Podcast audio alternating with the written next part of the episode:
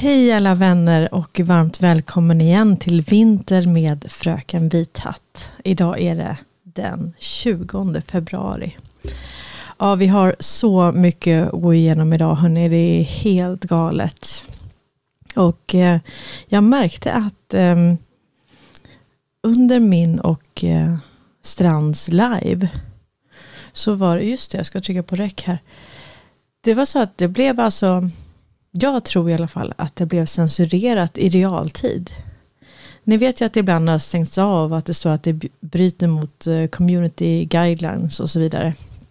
Det verkar som att det var det som hände. Så att vad jag ska göra nu är att jag ska spela in ljudet externt i ännu en källa, för det här är helt galet.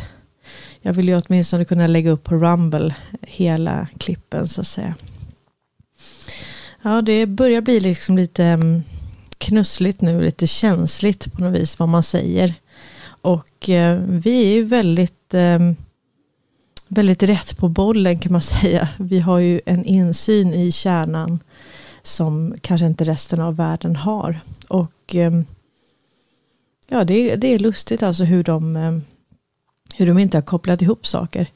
Jag lyssnade på Folk och Försvar nu. De hade en en och en halv timme typ lång sittning om Kina. Och frågan är så här. Det var personer från FOI där och så vidare. Hur kan man ha en sittning eller ett, en föreläsning om Kina utan att nämna BRICS på en och en halv timme? Är det inte konstigt? Varför är det så känsligt? Vad är det där med BRICS nu då som de inte vill att vi ska veta. Och det känns som att de, då ska vi säga bricks, bricks, bricks, bricks. Bara för att liksom vi inte tydligen ska säga det. Hur mår ni allihopa? Jag hoppas ni mår jättebra. Jag ska inte ändra någon, någon inställning och eh, jag är nästan sådär eh, jag orkar inte höra en kommentar till om ljudet. Alltså ärligt. Jag har lagt så mycket pengar på det här nu och ändå är det ganska många som gnäller och det nu har jag gjort vad jag kan vänner. Jag har gjort precis vad jag kan så jag kommer inte vilja ha en enda kommentar om ljud, bild utan nu är det budskapet. Budskapet som är det viktiga vänner. Och jag hoppas verkligen att vi ser och hör mig. Det kan fungera bra om man byter enhet också. Så man tänker på det. Nu fungerar det i alla fall för 95 eh, procent. 95% som lyssnar på mig tycker att det funkar skitbra. Och eh, då kör vi på det. Så jag kommer inte jag kommer inte göra det. bricks i alla fall. Alltså det här är game over. Ska jag börja med det gottigaste?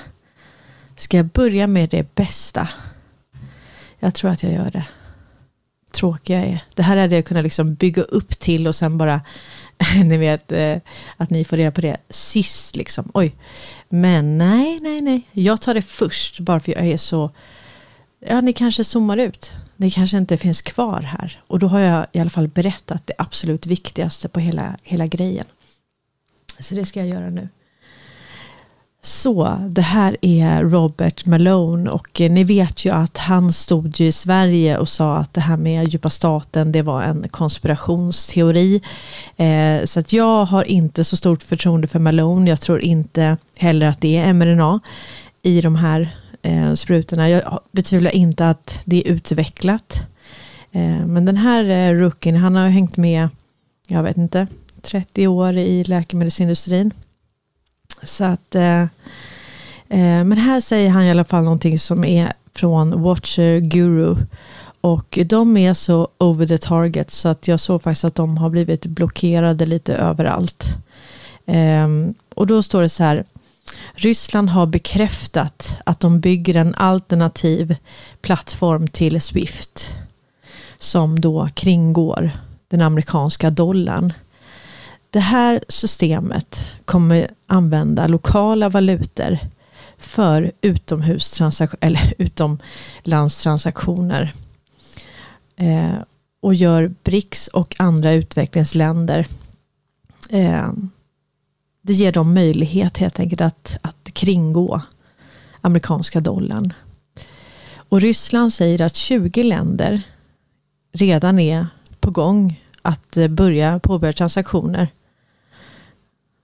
ja, i lokala valutor.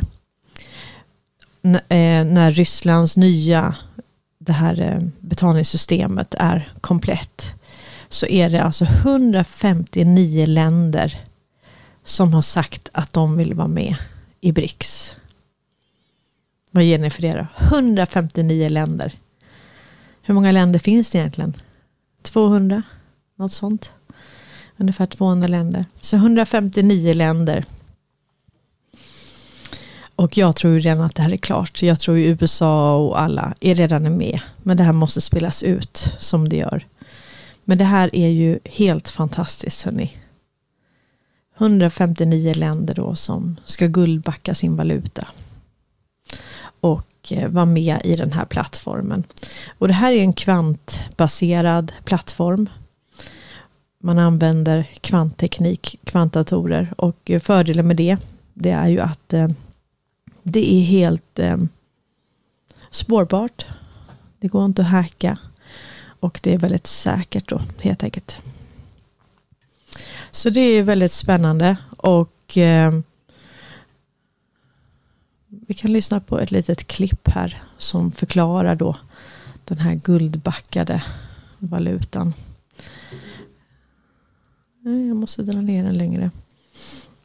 Så att eh, mm, se om det är lagom ljud här.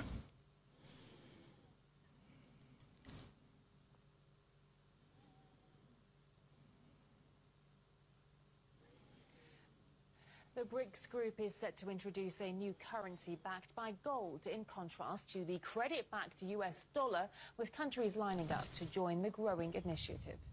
The BRICS countries are planning to introduce a new trading currency which will be backed by gold. More and more countries recently expressed desire to join BRICS.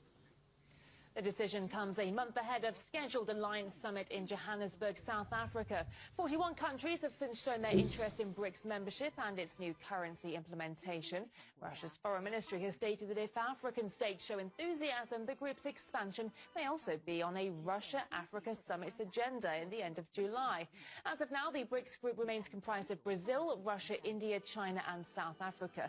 Former statistician general of South Africa, Pali Lehola, says the gold banked currency will facilitate the advancement of developing countries. Avoiding using the gold standard, uh, we have gone for almost uh, 40, 45 years now since 1980 when this was dropped. Uh, and we have seen the consequences, particularly of this uh, to the developing countries uh, when the dollar was uh, adopted as a, as a, standard and gold not as such. Yet against that, there's been accumulation of gold uh, in the developing world. South Africa had a much stronger currency when the gold standard was still in force. By going the, the gold standard by many countries, uh, that many African countries, of course, have, this will be of great benefit uh, to strengthening uh, their, their, their, their, their, the currency, uh, the single currency that is backed by gold. Uh, it will facilitate development because after all, currency is um, the quantity of material things uh, that societies have. If you use another currency based on material wealth or material things you don't have, it means that uh, you are at the mercy of that of that country, and it's uh, and they will charge commissions and the like. The BRICS group is set to introduce. Så, ja men det är helt otroligt. Så Folk och Försvar har alltså en föreläsning med möjlighet till frågor. Så det var ju ett gäng journalister på plats och så vidare. Och de lyckas alltså prata i en och en halv timme utan att nämna BRICS. Och eh, nu säger man att Pakistan också med hjälp av Ryssland kan eh, gå med i den här eh, kooperationen. Och det är ju så att det är Ryssland faktiskt som hjälper afrikanska länder och så här. Jag menar, nu är det, inte, det är inte 20 länder med i BRICS. Men det är redan 20 länder som börjar handla i lokal valuta på den här plattformen. Och eh, nu stod det att den inte var helt färdig, men jag förstår att den har använts ett tag. Det är den information jag har fått. Så jag tror att det här redan pågår nu. Och att man redan då handlar i lokala valutor. Och när man då eh, gör av med sin eh, valutareserv i dollar, det är då det blir helt kajko med den här kreditvärdigheten. För att kreditvärdigheten den bygger på det här systemet. Och har man då, dumpar man dollarn och eh, som sagt, det råder olika bud på hur mycket dollar används eller har använts i världen. Men jag väljer att lita på SCBs eh, chefsekonom. Som han sa att det var 90 procent av all världshandel som skedde i dollar. Och eh, jag tror att alla andra ekonomer, eh, jag tror inte att de är lika informerade faktiskt som SCB är med tanke på Wallenbergs position. Så att, eh, och insynen som de har såklart i BIS genom att de kontrollerar hela telekominfrastrukturen och BIS och så vidare. Så nu har vi alltså Pakistan också. Eh, och eh, det är ehm, med hjälp av Ryssland och eh, de, de, Pakistan välkomnar relationer med Ryssland om energi, eh, connectivity, education, um, regional security. Precis, det här med säkerhet, regional säkerhet. Det är också så att vi vet ju att um, det är en mängd länder som har tecknat avtal i Afrika med Ryssland. De här säkerhetsavtalen som vi har gått igenom. Och eh, Sydafrika är inte med där, men Sydafrika är ju redan med i BRICS, så att de har ju redan eh, en mängd avtal på plats. Både vad gäller säkerhet och handel och, eh, och så vidare. Så att eh, det är lugnt. Och eh, det Afghanistan är också med i den här då, eh, konstellationen. Och det blir ju fantastiskt det här, hörni. Och eh, ska se, jag hade en till. det var samma. Nu säger Ungern också. Det här är lite intressant för att Ungern, Polen, Italien är ju med i det här Make Europe Great Again. Och nu så positionerar sig Ungern för att gå med i BRICS och lämna EU.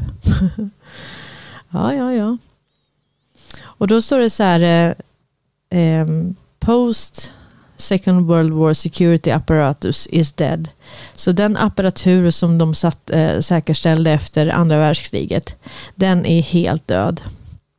Och nu är det då Ungern som ska med i det här och såklart Italien och eh, Polen. Det kommer. Det kommer att komma det också. Så att... Eh, och det här är en liten känd eh, jurist från eh, Nigeria. Hans son är en känd rappare. Faiz tror jag han heter. Faiz. Och eh, han tycker i alla fall här att eh, i deras tv här att eh, ni, alltså Nigeria borde gå med i BRICS och sälja sin olja eh, in naira. Naira måste vara deras lokala valuta då. Och eh, ja, det är intressant. Och det är ju jag kommer inte ihåg vilket land det nu var nu, om det var Mosambik. Var det Mosambik? Eller var det, nej det var inte Zimbabwe. Jag tror att det var Mosambik som hade så mycket diamanter så de kunde egentligen backa valutan för alla länder i hela Afrika. Och eh, mm, det här är väldigt intressant. Så att om vi går tillbaka till Ungern lite så hade vi en diskussion det här med eh, ett väldigt stort problem som Kina har och Sverige och ja, de flesta länder egentligen. Och det är det här med populationskollaps, population collapse. Och det handlar ju om att eh, eh, ja, vi behöver helt enkelt bli fler om vi ska kunna upprätthålla den eh, det system som vi har byggt upp. Nu kommer vi inte upprätthålla det systemet. Men fortfarande är det så att vi behöver ha en viss... Eh, vi behöver föda barn helt enkelt. Eh, och här säger Elon Musk igen då. Eh, han pratar ju väldigt mycket om det här med population collapse. Och han säger att det här är folkmord på kommande generationer, kommande människor. Och eh, här står det Make more babies. Millions of teachers in China face losing their jobs as birth, birth rate plunges. plunges. Eh, så att Kina har ett jätteproblem. Det var ju över tio år sedan de ändrade. Nu får man ha tre barn. Eh, men de gjorde det här alldeles för sent. Så att de har en, en eh, åldrad befolkning. Och eh, vilka är det som ska liksom ta vid då? Det är det som är problemet då. Och eh, nu i Europa så är det ungefär en och, ett och ett halvt barn per kvinna då. De senaste eh, tio åren. Och man behöver ungefär 2,1 barn för att eh, bibehålla då den här eh, återströmningen av människor helt enkelt. Och då delade jag den här, för att vad kan man då göra för att underlätta eh, de som ska få barn helt enkelt. Och Eh, då gjorde jag en liten påminnelse om, jag kan förstå det lite, om vad som komma skall. Och det är ju det här som Ungern håller på med. Alltså olika incitament helt enkelt för att få folk att skaffa barn. Eh, nygifta får låna 300 000 kronor som helt avskrivs när man får sitt tredje barn. Barnfamiljer får 20 miljarder i skatteåterbäring att dela på. Familjer som vill renovera och höja standarden på sina hem ska kunna få generösa lån och bidrag. Lånen blir dessutom amorteringsfria i minst sex månader. Subventionerade priser på bilar för familjer med minst tre barn. Kvinnor som fött fyra barn slipper betala inkomstskatt för resten av livet. Staten betalar av en miljon får inte på lånet för familjer med minst två barn. Höjda minimilöner, ingen inkomstskatt under 25 år. Och det, är ju så, det här är ju rätt intressant för det här med ingen inkomstskatt. Då får man tänka på att väldigt många under 25 pluggar ju, eller man kanske vill att fler och fler under 25 ska plugga helt enkelt. Och eh, om de då säger att de ska jobba halvtid vid sidan av studier så är det ju helt galet att de ska skattas för det. Så det här är väl ett jättebra sätt för både för unga att kunna bygga upp en ekonomi men också då att kunna plugga och kanske inte jobba heltid. Och sen pensionären då utlovas mer pengar. Och jag har för mig att de har ingen skatt redan på pensionerna. Det är väldigt få länder som har full beskattning som vi har på pensionsutbetalningar. Och sen ska de kompenseras och hållas skadeslösa för den ökade inflationen.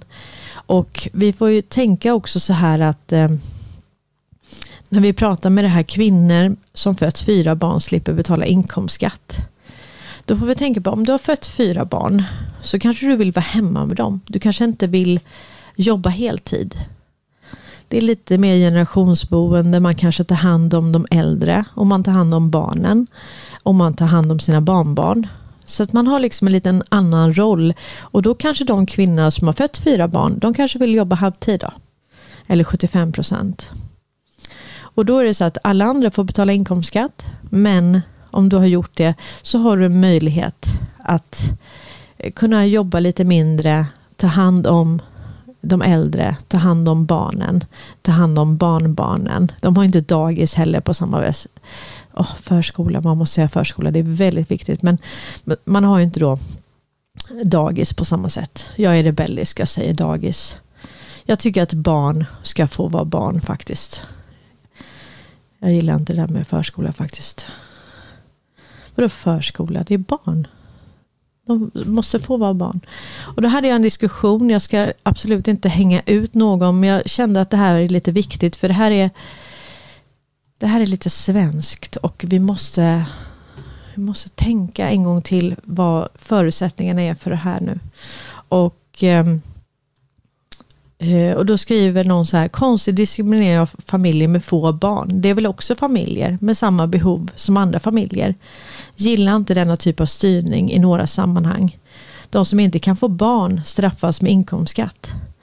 Men så står det faktiskt inte, utan alla har ju inkomstskatt. Men har du fyra barn så underlättar man för dig att kunna ta hand om barn, barnbarn och den äldre generationen. Du, du fyller liksom en roll i hemmet. va Och det gör ju att om du vill jobba jag tror inte att så många jobbar i Ungern. Jag har ingen aning om hur det ser ut i Ungern, så det här är ren spekulation från min sida.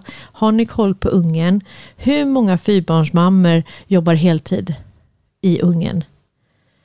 Alltså jag tror att det här kanske är ett sätt för fyrbarnsmammor att börja jobba. Att det kanske snarare är en uppmuntran att jobba.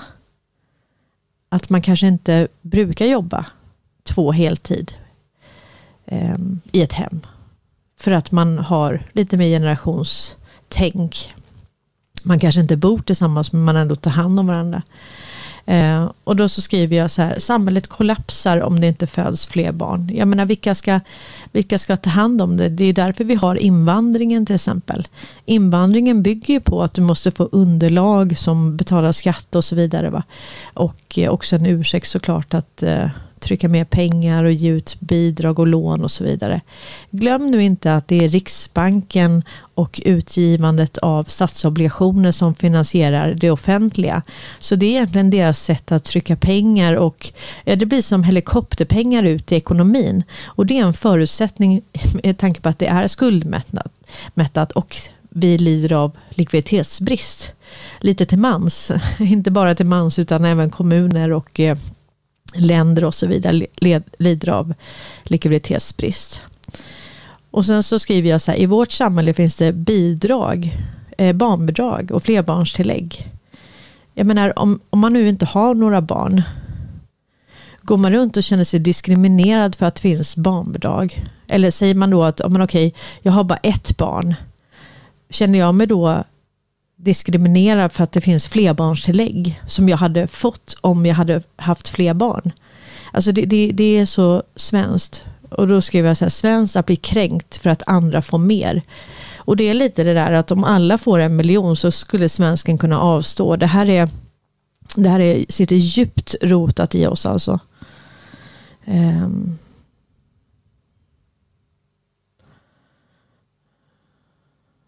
Vadå vad jag säger emot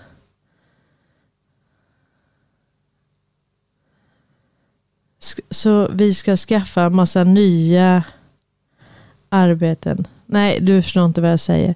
Utan jag menar att när du jobbar så kommer det inte ens bli skatt. Så det här är ju en del i, och det står också det, en del av Make eh, Europe Great Again, Ungerns långsiktiga mål enligt Orban är att utplåna fattigdom och göra landet till en plats där alla ungrare har ett arbete och hem och varje barn har tillgång till förskola, skola, ja det är samma sak, ja, förskola, skola, skolmat, studentlitteratur samt en värdig ålderdom för äldre.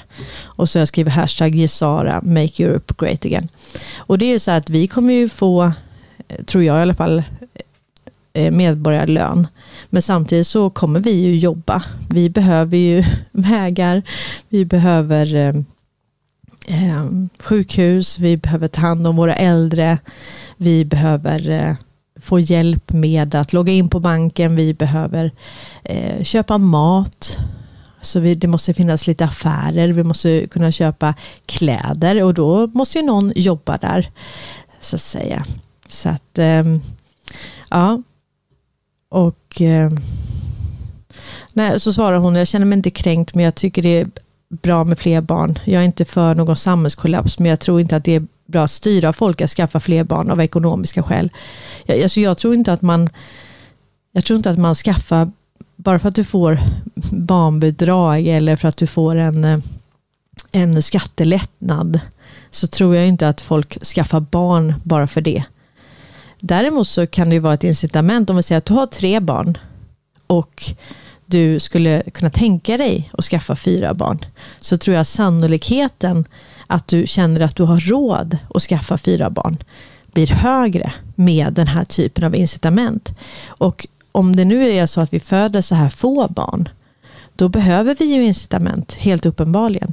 Ni vet ju när jag var 21 år så fick ju jag min, mitt första barn. Och då hade jag ju garantinivån. Jag hade alltså runt 4 000 i, eh, ja, 4 000 i garanti. Och, och det går ju inte att leva på det. Det är helt omöjligt. Så att jag fick börja jobba efter fem månader. Och eh, då fanns det ingenting sånt här. Vi köpte ett hus som hade renoveringsbehov. Eh, vi jobbade skift om varandra och så vidare. Och eh, det fanns liksom inga förutsättningar. Och det är klart att jag pratade med Mats också, han som gör mina bakgrunder och intro och allt sånt. Och han sa det att han har liksom blivit indoktrinerad i, i nio år. Att jorden är överbefolkad och att det är egoistiskt att skaffa barn. Och att man, om man tänker på planeten så ska man inte skaffa några barn alls. Och det här är ju helt galet för det är ju absolut precis tvärtom. Man skaffar barn för att man vill det. Ja men det är väl klart att eh, det, det, är klart att man gör det och, och, det är väl inte så att ekonomin, det var, jag ville så gärna ha barn och jag ville ha barn väldigt tidigt. Ni vet att jag är var ju foster, eh, fosterbarn och sen blev jag adopterad. Så att för mig var det väldigt viktigt att snabbt få min egen familj. Så att, eh, och det fick jag fast jag liksom fick så dålig, dåliga förutsättningar för att kunna klara mig ekonomiskt med min man. Då. Och, um, mm. Vi ska se vad han Fredrik skriver. Jag tror inte han tror inte han förstår vad jag menar. Men det gör inget. Eller så är det troll bara. Nej, det där är ju något för det gamla systemet, ett försök att göra det rättvisare. Nej, nej, det är det faktiskt inte. Det här är inte det gamla systemet, utan det här är det nya systemet. Nu när ungen då, det har ju kommit stegvis, nu säger ju ungen att man ska gå med i BRICS också. Och det kommer då automatiskt en skuldavskrivning när man gör det. Så att ehm, det kommer komma, vi kommer ha en eh, en fast skatt på någonstans mellan 14 till 17 procent på nya varor. Jag hörde någon beräkning på det där att det räcker med egentligen bara knappt en procent på alla digitala transaktioner. Eh, det skulle täcka egentligen hela välfärden. Nu får vi tänka på att välfärden, ja men den har ju varit, eh, pengarna har ju bara runnit ut. Alltså pengarna har ju hela tiden tvättats genom det här systemet och gått vidare genom eh, bistånd och allt sånt där. Så att eh, det har ju absolut inte gått eh, eh, Nej, sen kommer inte det med, men sen pratar jag och Emma här om SGI då. Eh, och det är det här sjukpenninggrundande inkomst. Och det är ju så nu fortfarande att om vi säger att jag är hemma med barn och så har jag jobbat heltid. Och sen så är jag hemma ett år säger vi. Då när jag börjar jobba så måste jag jobba heltid för att inte åka ner i SGI. Så att eh, om vi säger att jag vill kanske få två eller tre barn på raken och jag vill bara jobba halvtid mellan barnen. Då kan jag alltså inte det utan att åka ner i SGI och då får jag en jätterolig föräldrapenning. Och eh, det är ju inte många som kan leva på 4 000. Alltså om vi säger att du har en, en heltidslön, en vanlig, du jobbar inom vården eller du jobbar på, eh, i en butik eller så. Och sen så får din fru då garantibeloppet. Eller ja, det är din fru då som, ja, det, det går ju inte att leva på det. Idag har vi hamnat i en situation att det går inte ens att leva på två heltidslöner. Alltså nu pratar jag vanliga löner, inte så här tjänstemanna eh, jättehöga löner, utan vanliga eh, vanliga liksom, yrken så att säga som eh, elektriker eller som eh, snickare eller som eh, inom vården, sjuksköterska, undersköterska och så vidare. Så är det väldigt svårt att leva på på det då. Och sen får man också tänka, och jag har också, Veronica skriver att hon alltid velat ha, ha fyra barn. Eh, men kunde inte få mer än två. Och det är, det är ju hemskt. Jag fick tre barn och så har jag en bonusson. Då, men, men jag vill ju egentligen ha fyra barn. Men det drar med sig så mycket. Då måste du ha en större bil och så vidare. Va? Så att det, det blev ändå ekonomin som gjorde att jag inte skaffade fyra barn. fast jag egentligen ville det.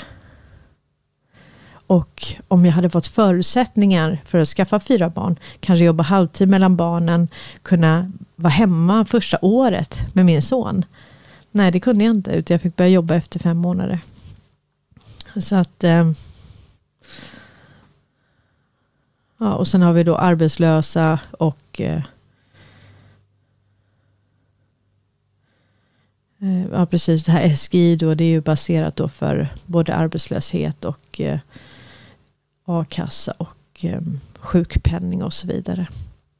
Så det här är viktigt, men det här är en del av det nya systemet och Eh, vi kommer kunna få låna av staten utan ränta. Och eh, ja, det kommer vara en riksbank under folket helt enkelt.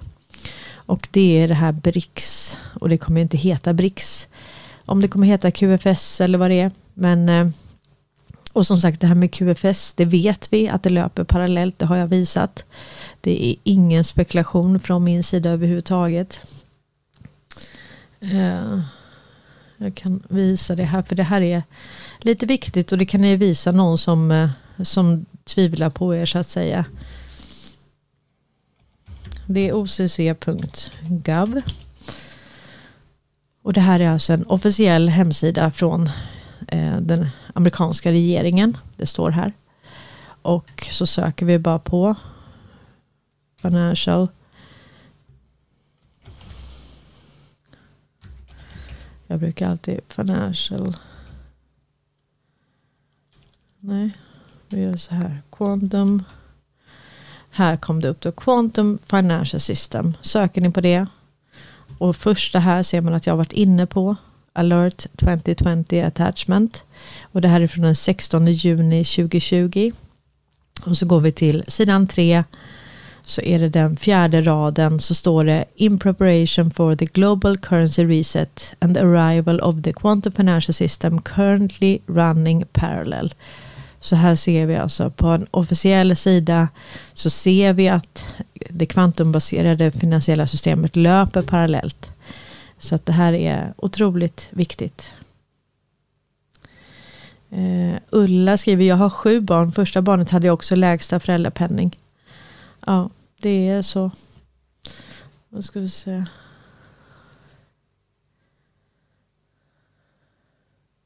Det är det du pratar om nu kommer bytas ut. Nej, alltså jag tror medborgarlön är någonting som alla kommer få. Sen kommer vi fortfarande få extra incitament så att säga, om vi föder barn. Och, eh, för det är klart att om vi säger att medborgarlönen är en, en summa per huvud, vi bara säger det, så är ju inte det, du har ju mer omkostnader om du har en familj med fyra barn. Så att jag tror fortfarande att det kommer finnas den här typen av extra grejer man kan få. Och sen såklart så utöver medborgarlön så kan man även jobba och jag tror inte att den kommer avräknas. Utan de som vill jobba kommer då få mer och alla kommer ha en viss nivå. Så att säga. För att vi är medborgare och vi borgar för landet eller vad man ska säga. Och då kommer vi få del av det. Men eh, det vet vi inte, det är spekulation från min sida. Jag tror fortfarande att det kommer eh, fungera så att de här grejerna kommer och sen kommer vi fortfarande behöva de här extra grejerna så att säga, för att renovera våra hus och så. För att vi måste ju ta hand om den infrastruktur som vi har. Vi måste ta hand om våra hus och ha råd och eh, fixa till dem. Så att vi antingen riva dem eller liksom bygga nytt eller renovera. För det är jättemånga hus som är verkligen undermåliga. Och värre blir det ju. Jag menar, vi hade en boom när det byggdes många hus. Eh, nu pratar jag liksom privatvillor och så. Men det, det, var ju, det var ju ett tag sedan nu om man säger så. Så att ehm, det byggs ju inte lika mycket nybyggnation nu. Det tror jag inte i alla fall.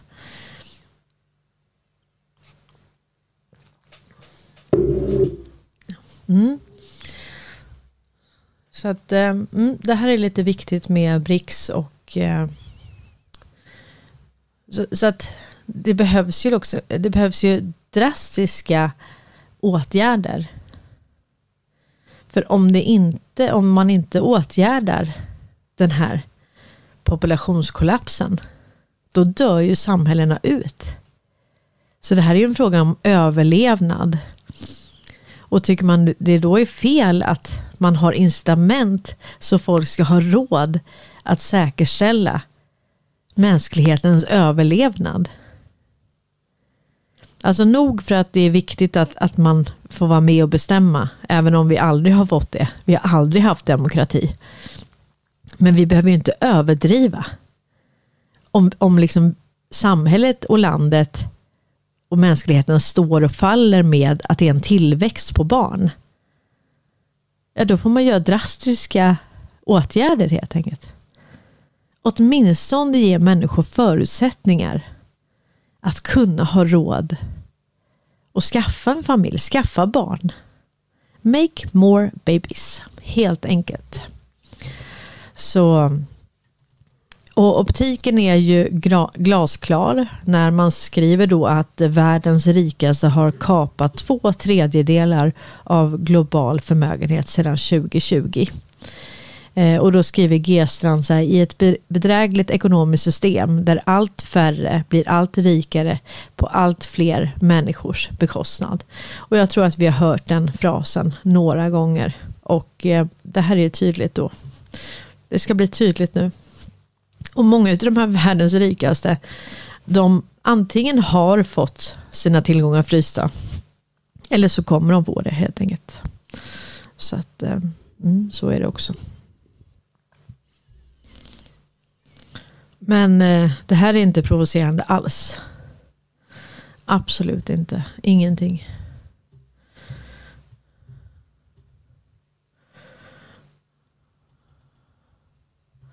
Och sen har vi då Ingves, schamanen och estradören. Och han säger här att, eh, ja, det här är väl lite fritt översatt för att väcka reaktion, men giriga svenskar har bolån, med bolån har förstört, förstört svensk ekonomi. Giriga svenskar med bolån har förstört svensk ekonomi. Och då kan man säga så här, att det, det här med bolånen kan man säga, det är ju det stora så att säga. Det är ju, det är ju där det har tryckts mest pengar. Utan bolån, det är ju, nu är det ju, och det är därför bostäderna måste kosta mer. För du måste hela tiden få ut mer pengar i cirkulation för att ha råd att betala av gamla skulder. Så därför måste huspriserna gå upp.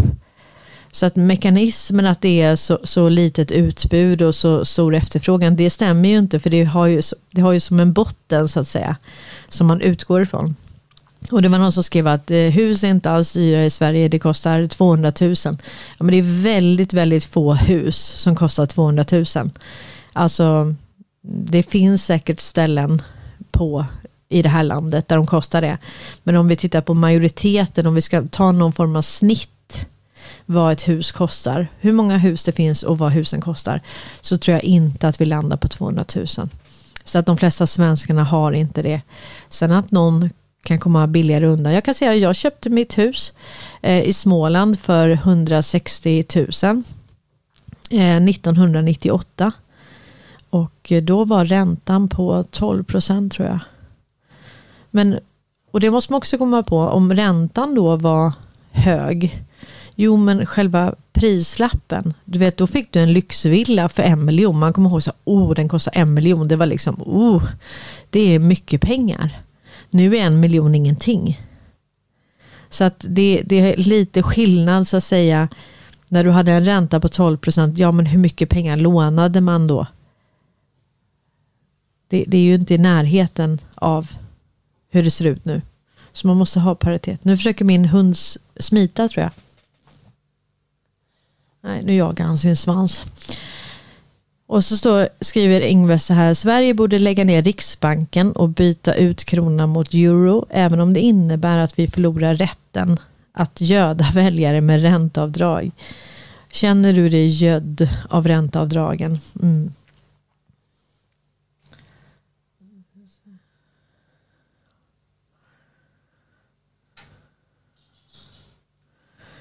Ja, Charlotta skriver så här, min son har inte råd att ta ut sin föräldrapenning för att vara hemma med sin dotter. Då klarar de sig inte. Nej, precis. Så att mycket av eh, föräldrapenningen fryser inne eller så får kvinnan ta det eller så får den ta det som har lägst inkomst. Men eh, ofta har männen inte råd att, eh, utan de behöver sin inkomst. För du har ju ett tak också på föräldrapenningen. Så att, ehm, och det är klart att eh, då kan man tycka, ja, men då, då är det för de som har jättemycket pengar. Jo, men de som har jättemycket pengar i lön, eller får jättehög lön, de kanske har jättestora kostnader.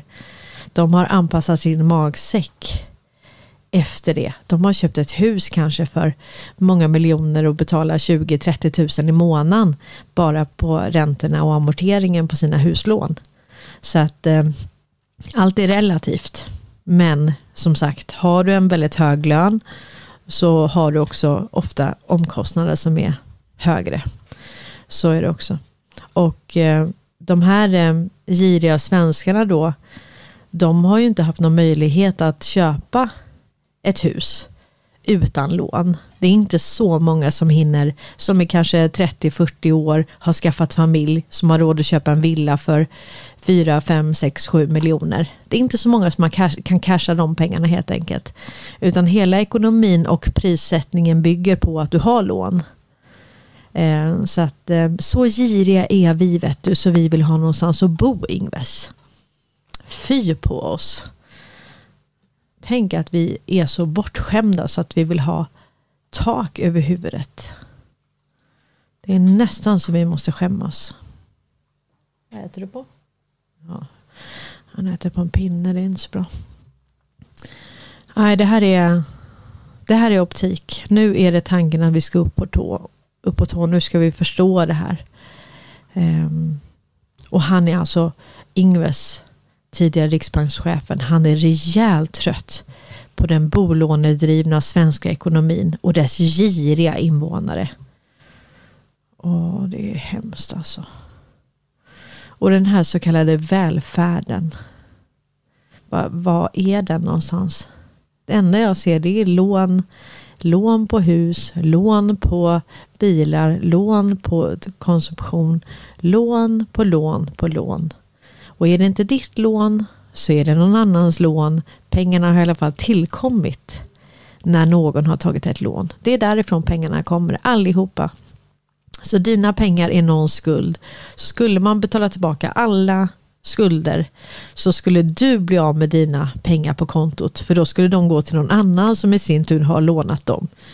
Eh, så alla pengar är någons skuld. Och det finns inte så vi kan betala av alla skulder för att under den här tiden så har vi också betalat räntan. Och räntan har då urholkat kapitalet och eh, gjort att det finns inte ens pengar till att betala tillbaka alla lån. Och räntan som ni vet varierar ju på olika lån och har ju ökat över tid nu. Så det är också helt galet. Och det tyder ju på att man vill ha en kollaps. Man vet ju att det inte finns några pengar helt enkelt. Och um,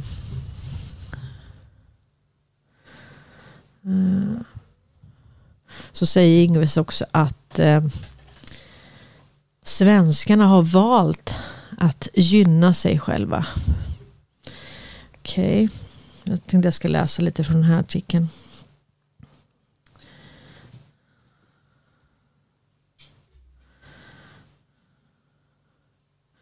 Stefan Ingves tar bladet från munnen. Sverige bör byta krona mot euron och införa marknadshyror, slopa ränteavdragen och slå ihop Riksbanken och Finansinspektionen.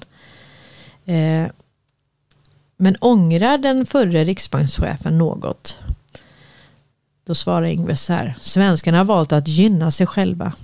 Som riksbankschef flög Stefan Ingves regelbundet till den europeiska centralbanken ECB i Frankfurt. Men eftersom Sverige inte har euro så fick han sitta utanför. Och det här pratade Carl och Conny om att då han gav bara direktiven vad de skulle göra där inne och sen kunde han gå ut.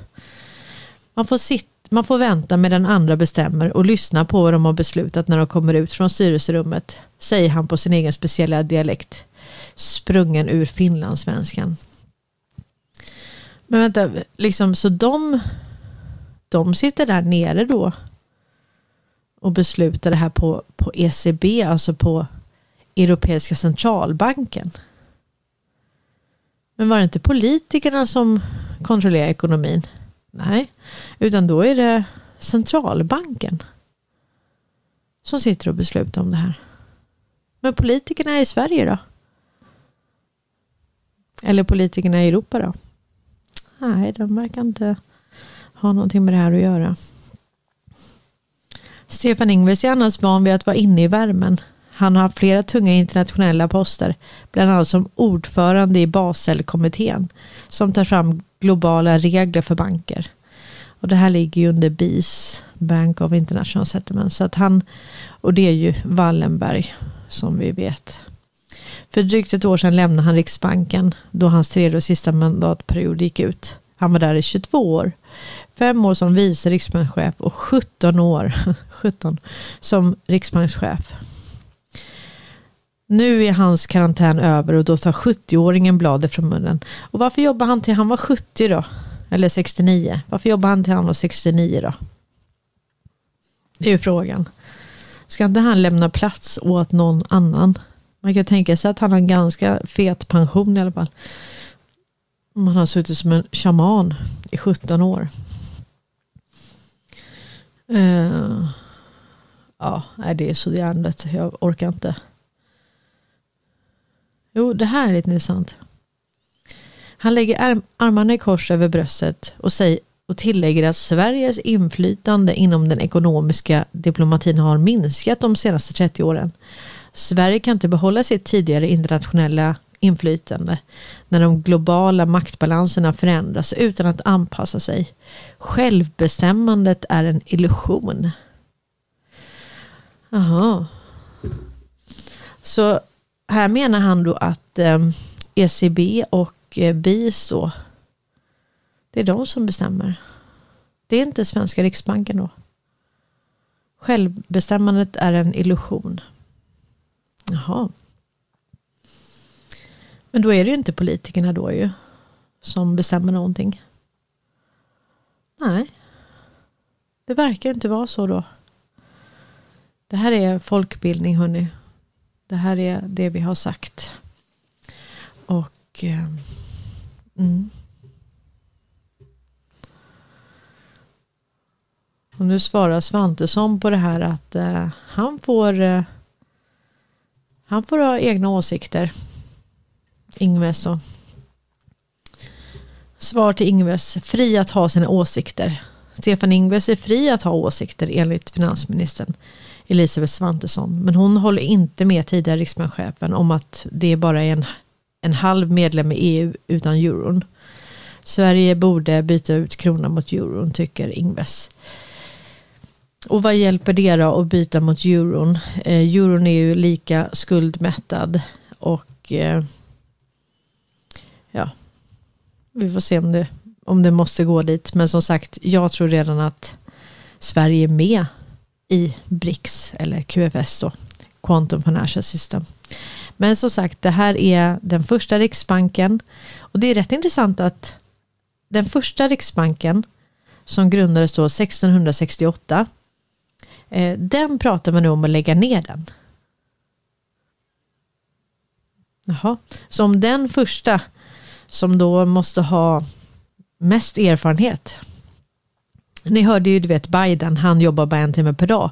Och han kan göra det för att han har så himla lång erfarenhet. Så då borde ju verkligen den svenska erfarenheten, det borde ju verkligen vara det som, eh, som gör att den här banken håller längst också. Mm.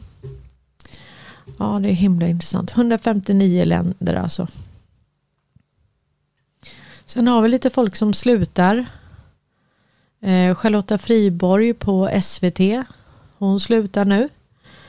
Hon som är ansvarig utgivare. Fake News Media. Lägger bort. Och sen var det då Akelius då som skulle köpa Academedia. Och eh, man fick backa efter den här kritiken. Det har ju kommit mycket folkbildande artiklar kring det här med att man sätter pengar och aktiekursen framför barnen och så vidare. Så att um, ja.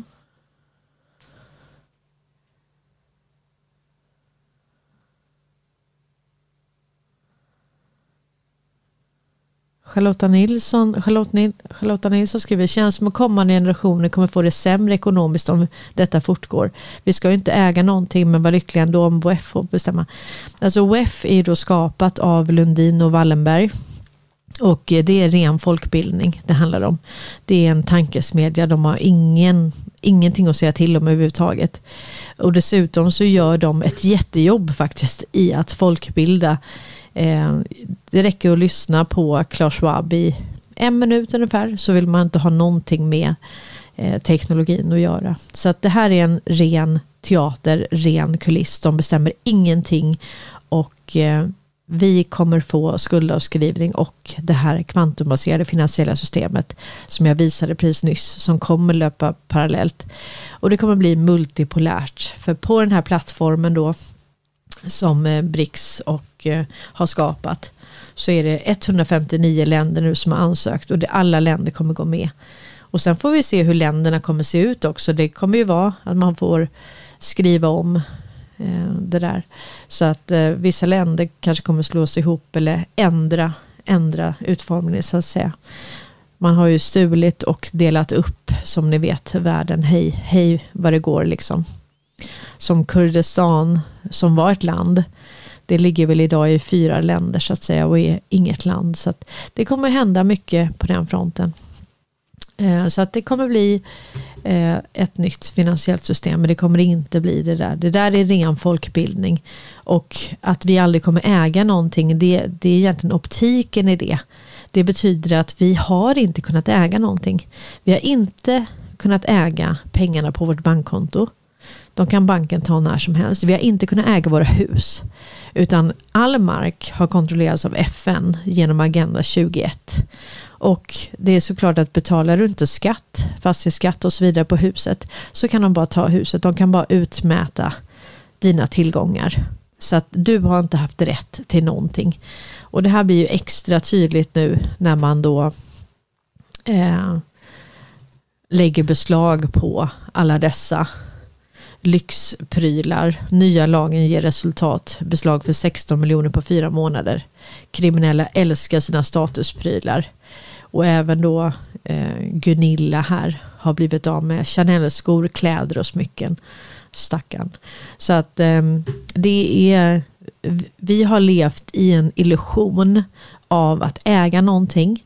Och vi har levt i en, jag menar de här pengarna är ju skapade av privata banker. Vi har inte rätt till dem vi kan använda dem eh, för att köpa saker. Men vi kan bli av med dem precis lika snabbt. Man kan frysa tillgångar, man kan tvångsbeslagta saker.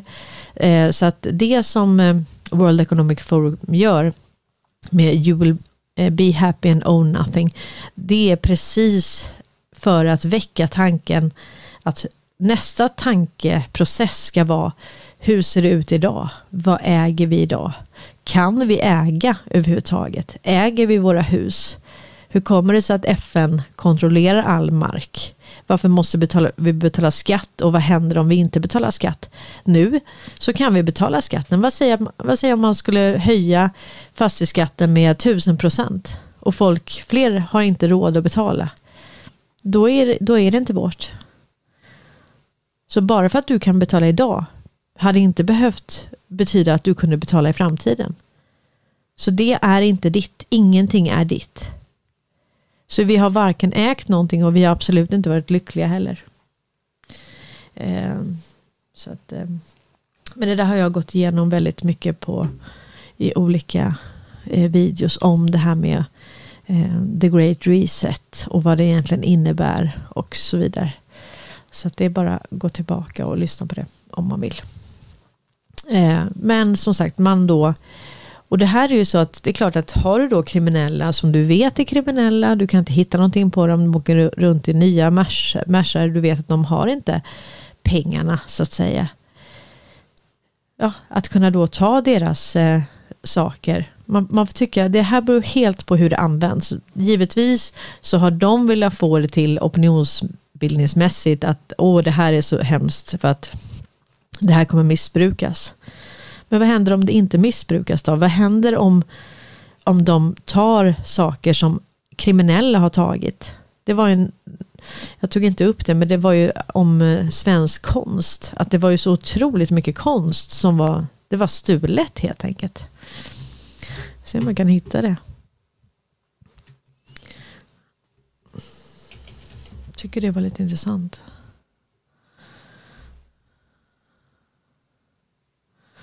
Här, jag hittar den. Den här passade inte in innan men den kan passa in nu då. Kulturelit har köpt konst som har stulits från allmänheten.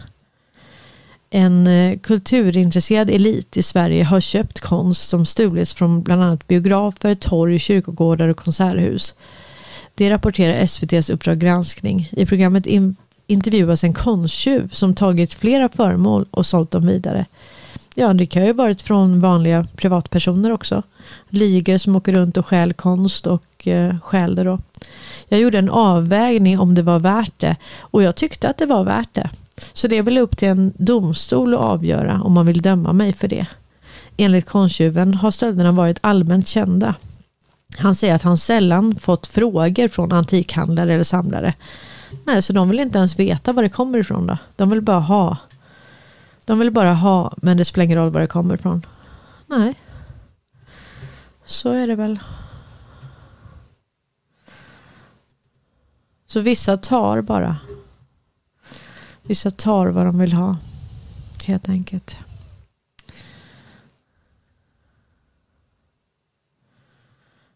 Det här var lite tänkvärt som Rudy Giuliani sa. Han sa att uh, uh, they banned a sitting pres president from Twitter. Impeached him twice. Jailed his supporters. Raided his home. And indicted him four times. Then they told us we are the fascists. Mm. Så de censurerade, bannade honom från Twitter. De uh, ställde honom inför riksrätt två gånger. De uh, fängslade hans supportrar. De raidade hans hem och arresterade honom fyra gånger. Och sen säger de till oss att vi är fascisterna. Mm. Det här är också lite intressant det som utspelas nu faktiskt. Eh, och det är ju det här känns lite som ett sätt för Demokraterna att komma eh, ja, flytta fokus och eh, omyndigförklara så att säga hela åtalet mot Biden. Då står det FBI-källan Alexander Smirnov, 43, har gripit i Las Vegas och åtalas nu för att ljugit ihop kopplingar mellan Joe Biden, hans son Hunter och det ukrainska energibolaget Burisma. Men vi vet ju, när vi har lyssnat på dem från Ukraina, ministrar och så, så har de bekräftat det här. Han fick ju 50 000 dollar i månaden för att sitta i styrelsen där och hade ingen som helst bakgrundskunskap ehm, eh, om el överhuvudtaget. Det här är ett bakslag för den riksprocess som Republikanerna inlett mot Biden för vars tillkomst Smirnovs uppgifter var centrala. Så man har alltså åtalat ett vittne om att han ljuger om Biden. Det är ju spännande hörni, hur långt det här ska dras egentligen.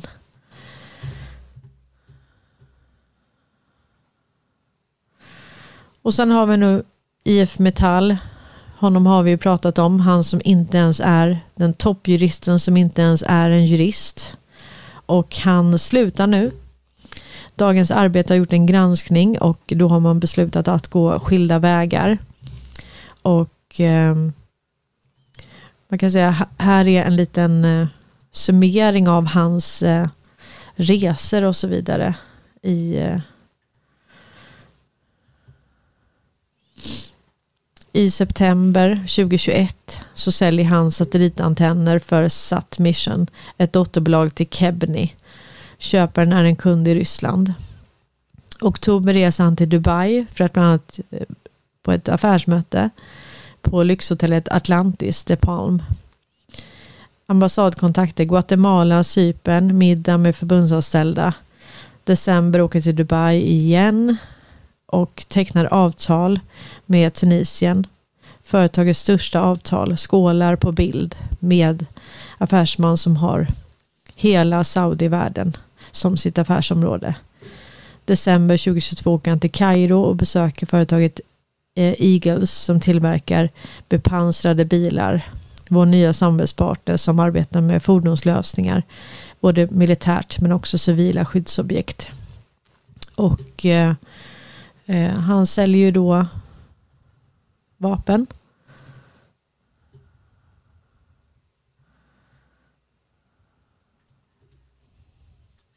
Det är inget ljud på den här men vi kan väl läsa vad det står. Mm.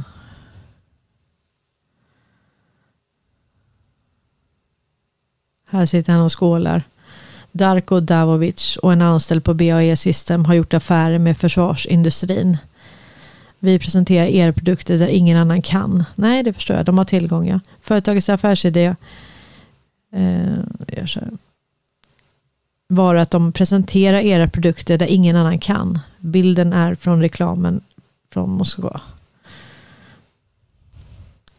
2021 inledde de ett samarbete med Kebni, dotterbolaget till Satmission. Kebni levererar komponenter till Saab, BAE Systems och Israels försvar.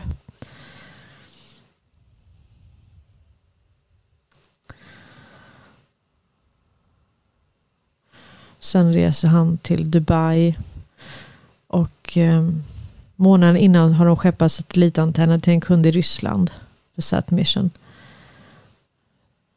Sen har de en ny kund här i Egypten. Och ehm, Eagles International Defense System. Enligt företagets hemsida är de specialiserade på tillverkning av pansarfordon. Det här är lite intressant hörni. Alltså det, det är ända nere på den här nivån, tänker som man alltså säljer vapen. Vi har ju kungen som både har eh, immunitet och eh, ovillkorlig tystnadsplikt kan han utfärda på vad som helst. Och sen har vi alltså politiker, vi har ju Löfven då som också kommer från IF Metall som också har varit och sålt vapen både i Saudiarabien och eh, Sydafrika och så vidare. Så att eh, det verkar ligga lite och han är alltså, tänk vilka hållhakar man har kunnat ha på honom här. Med tanke på att han är ju inte ens jurist. Han är inte jurist alltså. Helt otroligt alltså.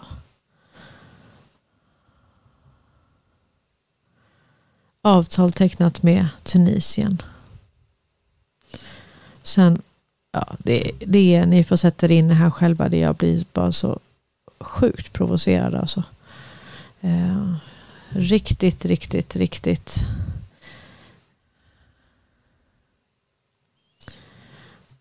Och så står det så här också. Att eh, det här var dagens arbete då som gjorde den här. Eh, förbundsjuristen och BAE-anställd sålde satellitantenner i Ryssland. Och då har de alltså vid sidan om sina uppdrag då haft affär med försvarsindustrin. Eller då krigsindustrin då som vi kallar det. Och efter den här granskningen nu så är det flera ministrar då som börjar ändra i sina CVn. Då kommer de på att oj, jag kanske inte heller är ditten och datten som jag har utgett mig för att vara. Om han då inte är jurist, då är han, så, han är förbundsjurist och inte jurist. Då har vi alltså ministrar som ändrade sina CVn här. Efter att Uppdrag granskning har hittat flera uppgifter som inte stämmer i ministrarnas CV som har publicerats på regeringens hemsida. Det skriver SVT i ett pressmeddelande. Ministrarnas CV som läggs ut på onsdag morgon. Ja, i, imorgon då. Jaha. Okej, okay. så då har de felaktiga. Tänk dig vilken perfekt hållhake. Du vet om att du anställer en politiker som inte är det de säger att de är. Och sen får de åka runt och sälja vapen och sånt. Ja, det här är så korrupt alltså. Det här är så korrupt. Man vet inte, det finns inte ord för det här egentligen. Helt otroligt alltså. Vad säger ni? Ja, det är bra att ni skriver i tråden där. Eh, sen gjorde Cozy Peppe en decode här om BAE. Nu när det ändå är på tapeten här då. Och eh, det här var ju då den 6 mars som ni minns i Vita huset. Och ehm, eh, ja, det här är en ganska intressant. Det här är då Q-post 775. Och då ser vi att det är 775 på den här flaggan. Det är bara det som syns. Och då står det så här. What three scientists were killed who were researching the SRT relay on mobile phone signals to end users. Why was the research de deemed classified? Och uh, most of the victims were computer scientists working for Macroni Electronic, Electronic Systems and related companies on top secret defense projects including US Strategic Defense Initiative. Eh, och det här är alltså kopplat då till BAE System. Alltså det är ju Ericsson då. Så det var riktigt bra decode där av eh, Cozy Peppe faktiskt. Som vanligt.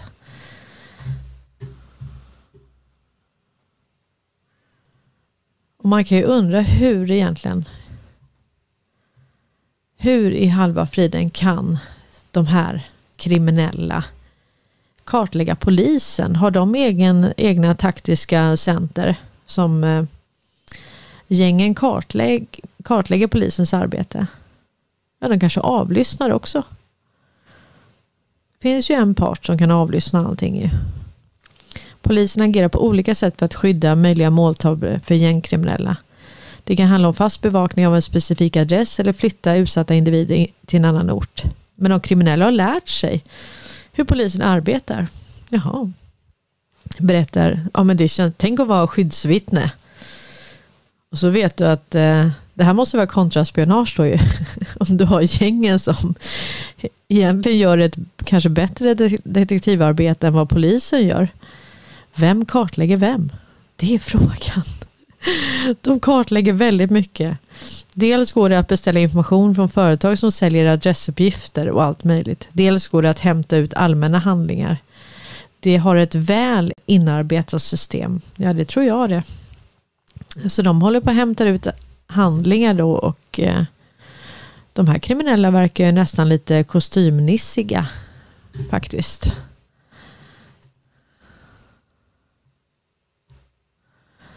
Och här skriver G-strand så här. Kriminalinspektörens tjänstemobil var fylld med hemligstämplade polisrapporter. Nu anklagas han för att ha gett den som pant när han inte hade råd att betala notan på strippklubben Privé i Stockholm. Så hamnade polisens telefon hos strippklubbsägaren. Ja, nej. Man vet inte riktigt exakt hur dumt det här ska bli men eh, vi, vi betar av det hörni. Och vi försöker vi, för, vi försöker inte svimma av förvåning. Det är, jag vet inte, vad tycker ni? Ja.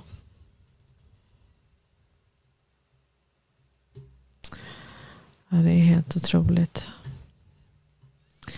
Och sen har vi då, det är det sista vi tar, vi tar det här med Navalny då. Och eh, ja, änkan hon säger nu, eller det står inte ens änka, det står hans fru. Jaha, lever han då eller? Då står det Navalnys fru. Putin dödade min make, vi har bevis. Där kom det. Navalny har ännu inte fått se sin makes kropp. Naval, Naval, Navalnaja har ännu inte fått se sin makes kropp och det säger hon beror på att Kreml inte vill att spåren av nervgiftet Novichok ska hinna försvinna från hans kropp. Det behöver du nog inte oroa dig för. Och ja, absolut inte.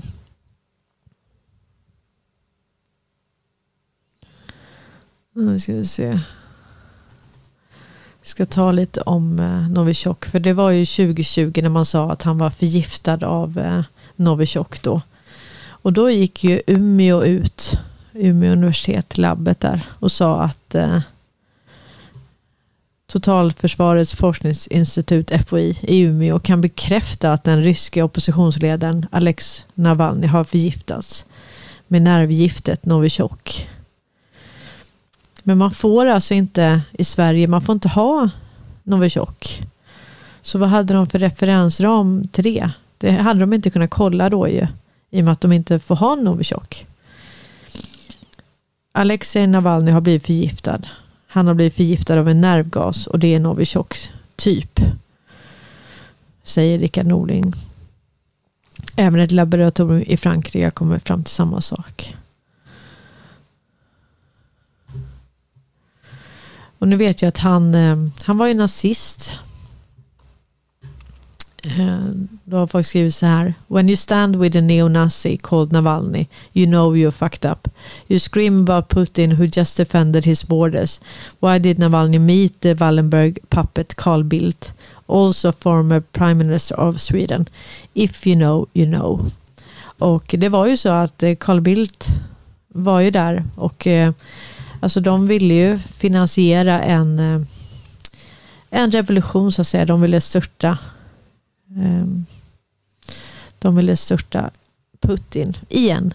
Vilket de har försökt väldigt många gånger. Carl Bildt avlyssnades av Vladimir Putins underrättelsetjänst när han träffade oppositionsledaren Alexej Navalny i Moskva. Deras samtal återgavs efteråt ordagrant i en rysk tidning. Syftet var att avskräcka andra från att träffa Navalny, säger den tidigare utrikesministern Carl Bildt. I en intervju med Expressen jämför han Putin med Adolf Hitler. Anfallet i februari 2022 på Ukraina kan du absolut jämföra med när Hitler gick till anfall mot Polen i september 1939. Det var i bägge fall beslut som fattades av Putin själv och Hitler själv och det var i bägge fallen beslut som handlade om att egentligen bli av med Polen i Hitlers fall och bli av med Ukraina i Putins fall. I dessa två bemärkelser parallellen skrämmande korrekt.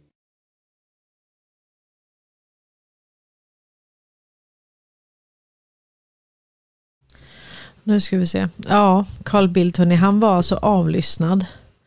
Och sen så la man ut det de sa, ord för ord. Och eh, han är väl CIA va? Carl har sagt någon gång, Carl Norberg, att eh, undra när Carl Bildt insåg att eh, Husse hade bytt sida. Eller tvingats byta sida. Ja, det är frågan. Och sen var ju svenskarna, Billström, han var ute efter en kvart. Och eh, sa ju att det här var, jag vet inte vad han sa.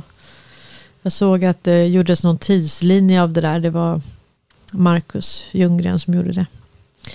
Why would Putin kill a man who meant this much to Sweden, whom is constantly warmongering against Russia and in a big hurry to join NATO? And why is Saab compatible with NATO's weapon systems? An outsider having access to military alliance most vital parts. Och här ser vi då Karin Olofsdotter. Och det var ju hon som var med i Vita huset den 6 mars 2018. Hon var ju då ambassadör, ambassadör till eh, Washington DC. Och eh, man var väldigt, väldigt snabb här ut.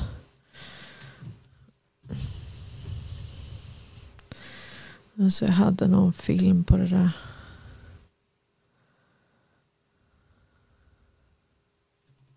Mm, här. Det är inget ljud på den här men vi kan ha den i bakgrunden. Här ser vi alltså han, han var på ett sånt eh, en nazistisk samling här. Och eh, han tyckte inte det var något fel med det. Det är helt normalt att vara på den här typen av event. Det är inget fel med det här. Eh, så att det här är ju instigators, det är de som då skapar upplopp och destabiliserar för att eh, tvinga igenom regimskiften. Med finansiering från väst då såklart. Och ja. Carl Bildt såklart involverade i det här. Så att eh, det gäller att eh, att ta det lite piano. Och eh, det var någon som frågade så här, vem tjänar på Navalnys död? Jag tror inte att han är död, absolut inte. Absolut inte. Jag tror inte att han dog i ett fängelse. Och eh, jag ska säga, det var en bild här på, jag ska bara hitta den.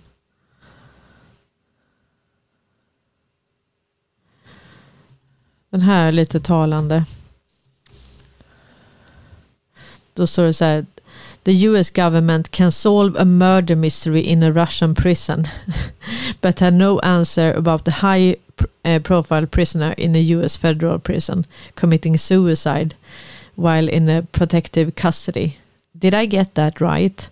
Då står det den amerikanska regeringen kan lösa ett mysteriemord i ett ryskt fängelse men har inga svar på hur en, ett eh, högsäkerhetsfängelse eh, i ett federalt amerikanskt fängelse kan begå självmord när man är, är i, i ett sånt skydds eh, protective custody, vad heter det? Ja, skyddshäkte. Så att eh, USA kan lösa nu, nu vet de redan vad som har hänt med Navalny, men de kan inte lösa Epsteins självmord, så kallat.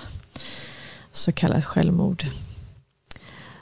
Och eh, direkt som på beställning så kommer de här. Nu var det inte längre Novichok. Utan nu är man nu är det vaccinets fel. Och man säger att han fick blod, eh, vad heter det? Blodklumpar i, eh, vad heter det? I hans hjärta. Och att han hade blivit vaccinerad fyra gånger. Jag tror inte på att han hade blivit vaccinerad fyra gånger. Och eh, jag tror inte han hade fått det så att säga, för, för Ryssland gjorde sitt eget vaccin som hette någonting annat. Så att, att han i fängelset skulle fått Pfizer. Men så, så, såklart, det är optik. Nu ska de vara snabbt ute med det här då. Eh, det blir jobbigt när det sprids sånt här och så visar det sig sen att han inte är död.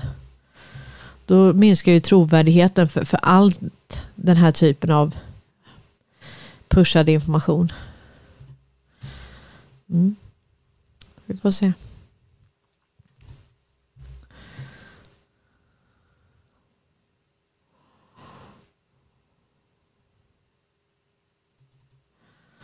Ja.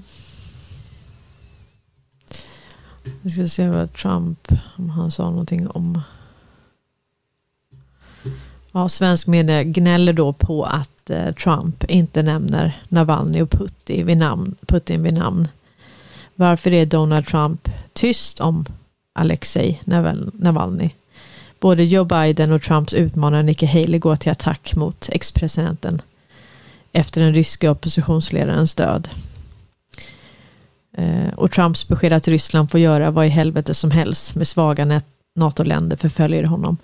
Och det är ju så att nu tycker man att man ska då eh, utesluta alla länder i NATO som inte har betalat de här två procenten. Och då var det någon som sa att eh, eh, Norge har faktiskt aldrig betalat de här två procenten.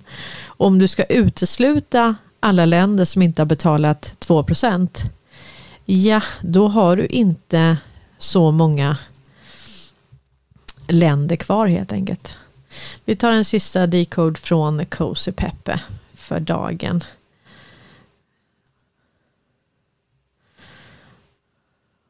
Och då är det så att nu väntar alla på ungens besked. Men de vill ju inte vara sist, det minns vi. Joe Biden har godkänt Sverige och Finlands NATO-ansökningar. Och amerikanska senatorer ska pressa Ungern om Sveriges NATO-medlemskap. Så det verkar som att eh, drevet nu är mot, mot Ungern. Och samtidigt så går Ungern ut och säger att eh, vi ska vara med i BRICS. Vi ska nog vara med i BRICS. Och sen är det då presidenten som eh, avgår efter en pedofilhärva. Så att det är, ja, det är så mycket som händer nu hörni. Det är så otroligt. Jag har mer men nu orkar vi inte mer.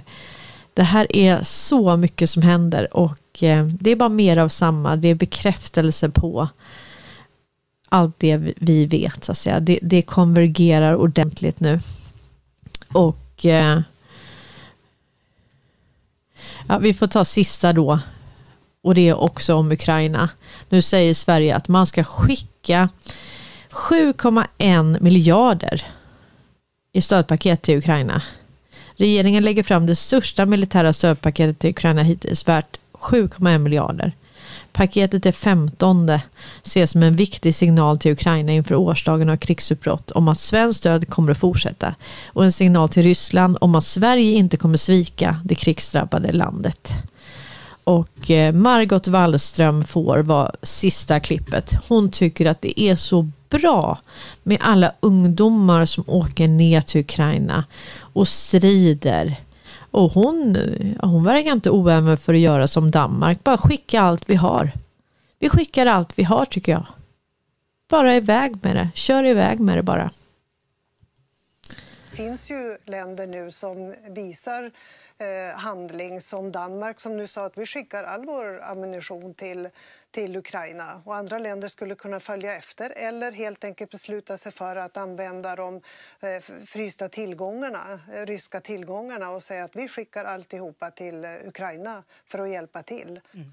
Och jag måste säga, jag tycker också att man ska hedra de här ungdomarna som faktiskt anmäler sig och, och åker för att, att, strida. Men samtidigt måste man förstå att unga människor idag kan ju följa också det här kriget i eh, realtid. De kan se både hjältemod och de kan se människor som bara dör i ett dike eller ligger krossade under eh, bombade byggnader. Och de förstår vad krig innebär, så det är inte så konstigt. Och det mm. var länge sedan Majdan hände, så för tonåringar så har inte det samma betydelse som för en äldre generation. Men det hänger ju också på oss. Mm. De är inte hjälpta av, av tomma ord i, i, eh, vid säkerhetskonferensen i München, utan de vill ju se att det faktiskt händer någonting, att vi visar vår solidaritet mot Ukraina nu i det här kritiska skedet.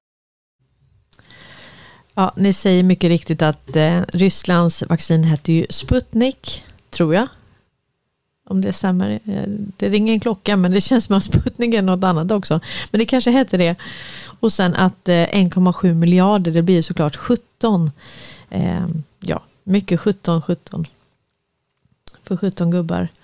Och eh, ja, vi får, eh, vi får skicka allting till Ukraina helt enkelt så att ryssarna kan förstöra alla vapen. Låter inte det som en plan?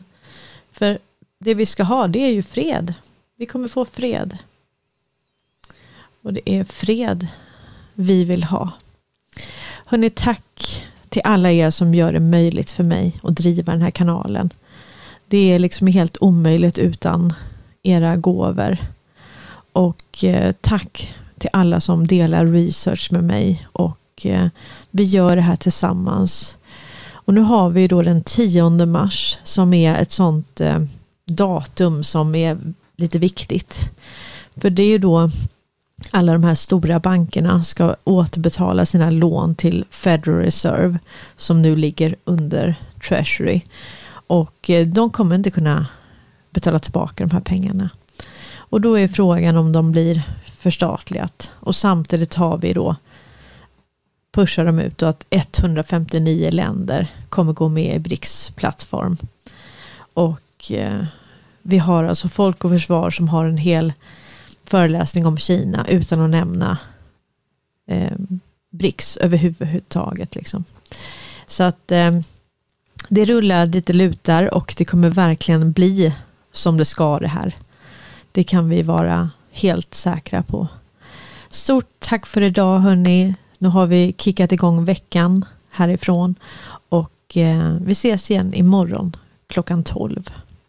Ha det riktigt fint. Jag ska bara se om jag kan hitta någon mer kommentar från er här.